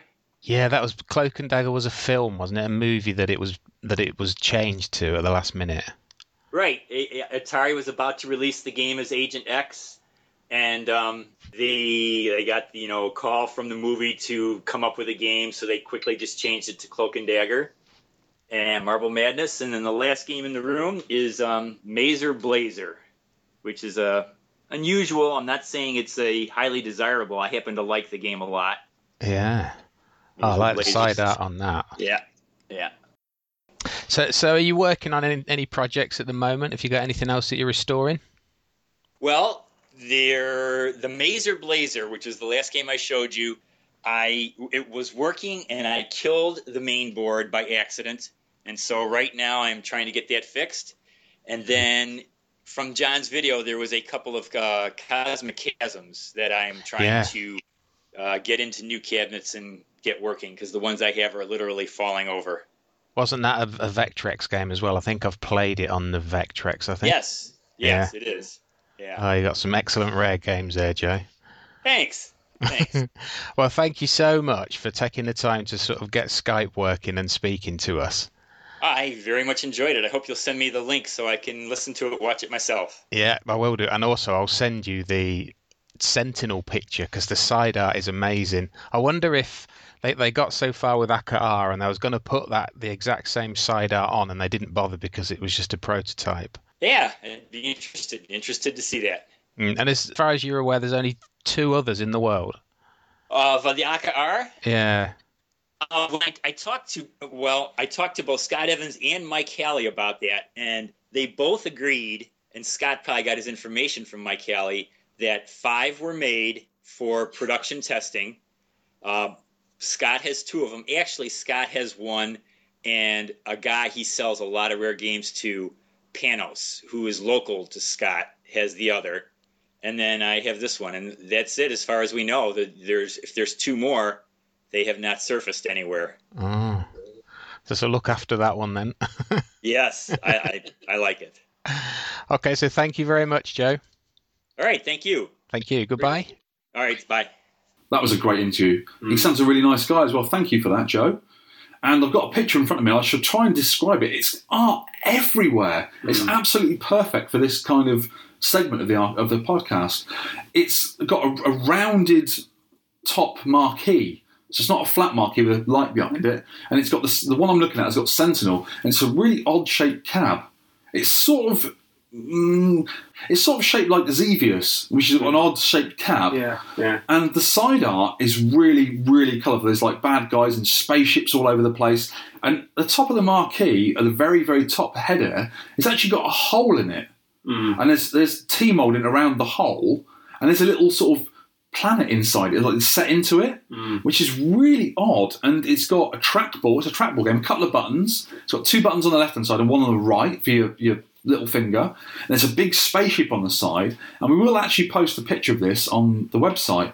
It's such a cool looking cabinet. I haven't seen gameplay yet because the video I watched of Joe's place, I think he did with the Arcade Outsiders the game wasn't running. He was he went to play it and it wasn't running. But the video you've seen, which you did live when you were skyping him, the game was actually working. Does the game look pretty good? It does actually, yeah. It Nice. Kind of. Well, he he explains it, and he's, he's going to send us, or try to send us, some video of it, Oh, brilliant! so we can hopefully we'll get that in time. The game looks so cool. I have to finish, and you can see up there the box I'm making for you. I, I've sort of forgot about it. Sorry, but I will do that. It just needs to be laminated and put together, and that's it. It'll work. The actual internals, yeah, the trackball and the spinner business. So that is a really cool art. The artwork is the whole side of the cab as well. It's lovely looking. Why didn't they make it? Such a cool looking game. Yeah, I know. And also, Joe's got two garages full of rare prototype stuff, Wow, which you can see in the John's arcade video that we linked to. brilliant. And he's also going to try and do us some more video of walking, you know, walking around it, and Thank you for that, Joe. That's brilliant. I can't wait to see that. yeah, some really rare, great stuff he's got. And before we get that, let's do some releases from this month in history. Yes. Right, January 2006, because we're in 2016 now. We are ten years Going ago. Quick, innit? Mm. Oh, yeah, getting old. Uh, I can't find a, an arcade game from January Do a 28th. pinball then. Yeah, I will do. World Poker Tour from Stern. Never heard of that one. Mm. I, I listened to the Arcade Heroes podcast, and they were, they were sort of talking about how Stern in the like early 20, 2000s, they were getting a bit sort of Lackluster. yeah. Yeah. They had no competition. Everyone else had died out. You know, Williams and Gottlieb, they're all gone. Bally, yeah. Yeah. So Stern were just putting out mediocre, average games, and then like people like Jersey Jack came along and they've upped the game and Yeah, they're doing they have, brilliant yeah. Mm-hmm. stuff. So this is w- from that era, and it looks all right. Was this World Poker Tour? Yeah, That's a yeah. bit of a dull theme, isn't it? Just Yeah. Mm. poker, cards and stuff. it looks all right. It's it's, um, Meh. it's, a, s- it's a seven out of ten game on Internet Min- Meh. Mini Pinball database, not movie. Uh, January 1996, Killer Instinct 2. Craig Turner will like this. 20 years ago, From wow. Revival. That still seems to me like a modern game. Mm. And it's 20 years old. Killer Instinct. How old am I? Mm. 107. January 1986. Good year. There's two previous podcast games that we've covered. Okay. Halley's Comet was released. I saw that in Galloping Ghost. Thought of you. Good game. Yeah, it's all right. It's a good life game. Good little shooter. Yeah. Mm, one life game. And Iron Horse. Oh, such a brilliant game. Need to go back to that. I loved Iron Horse. I've got the board of that. Iron Horse. Ironing horses. Brilliant game. Konami. And 76. This Wow. is quite a unique cab, actually. Stunt Cycle from Atari. I got offered a stunt cycle to buy, Mm-hmm. but it was quite worn out, so I didn't go for it in the end. I didn't have room for it. But yeah, it's a real cool little cab. It's sort of like a black and white game, and you've got like a, a handlebars, and you've got a throttle, and a- I think is it a brake? Throttle and the brake, that's it. And you yeah. just you just run along the top screen, then you go into the middle, it loops, and then to the bottom, and you jump a load of buses. That's, That's it. the whole game. Yeah. Brilliant. But have you seen the cab? Red, white, and blue. Yeah, it's- Evil Knievel style. It's really nice. It looks You- great. You can you can almost think that they, they had the license for Evil Knievel, then they backed out and thought, oh, we'll just make it Stunt Cycle. Yeah. And that's what they did. I- I'm sure of that. And that is releases from this month in History Kids. So before we go, because we're going to go to Smarties Meet in a minute on the Sunday, let's do next show's game and who picked it. What are we going to do for Well, two we- weeks' We had a time? tweet from Chris Smith on Twitter. Not the Chris Smith from Maximum Power Up. okay, another Chris Smith. Another Chris Smith. who I've, I've met a couple of times and he's on the Shoot 'em Up League on the Retro Gamer forums. Yeah. So what game did he suggest? And he suggested Flicky. Flicky. Yeah. Oh, I love a bit of Flicky. It's such a cute little game. I'm going to get into I'm looking forward to this one. So we're playing Flicky, Yeah. standard settings. There's only easy and hard settings. Okay. So it's putting it on easy, which is easy for a few levels and then it's not. Yes. And I can't remember what the extra lives are. I'll have to look that up. Standard level on main, basically. Yeah. If you've got a board, standard level. Yeah. I'll put, I'll put it in the show notes. Mhm. And uh, good luck with that. It's a great game. Brilliant. So in two weeks' time, well, we'll be playing Flicky for the next two weeks, and we will talk to you then. Thanks for listening, and goodbye. Thank you. Goodbye. You can download or play the podcast, read all the show notes, and leave feedback at www.tenpencearcade.co.uk. You can email me at vertvic at tenpencearcade.co.uk. You can also reach us on our Facebook page. You can tweet me at tenpencearcade, and you can tweet Sean at Sean Holly. We'd love to hear from you for game suggestions, arcade pickups and stories, or any of your personal thoughts on anything we may have covered.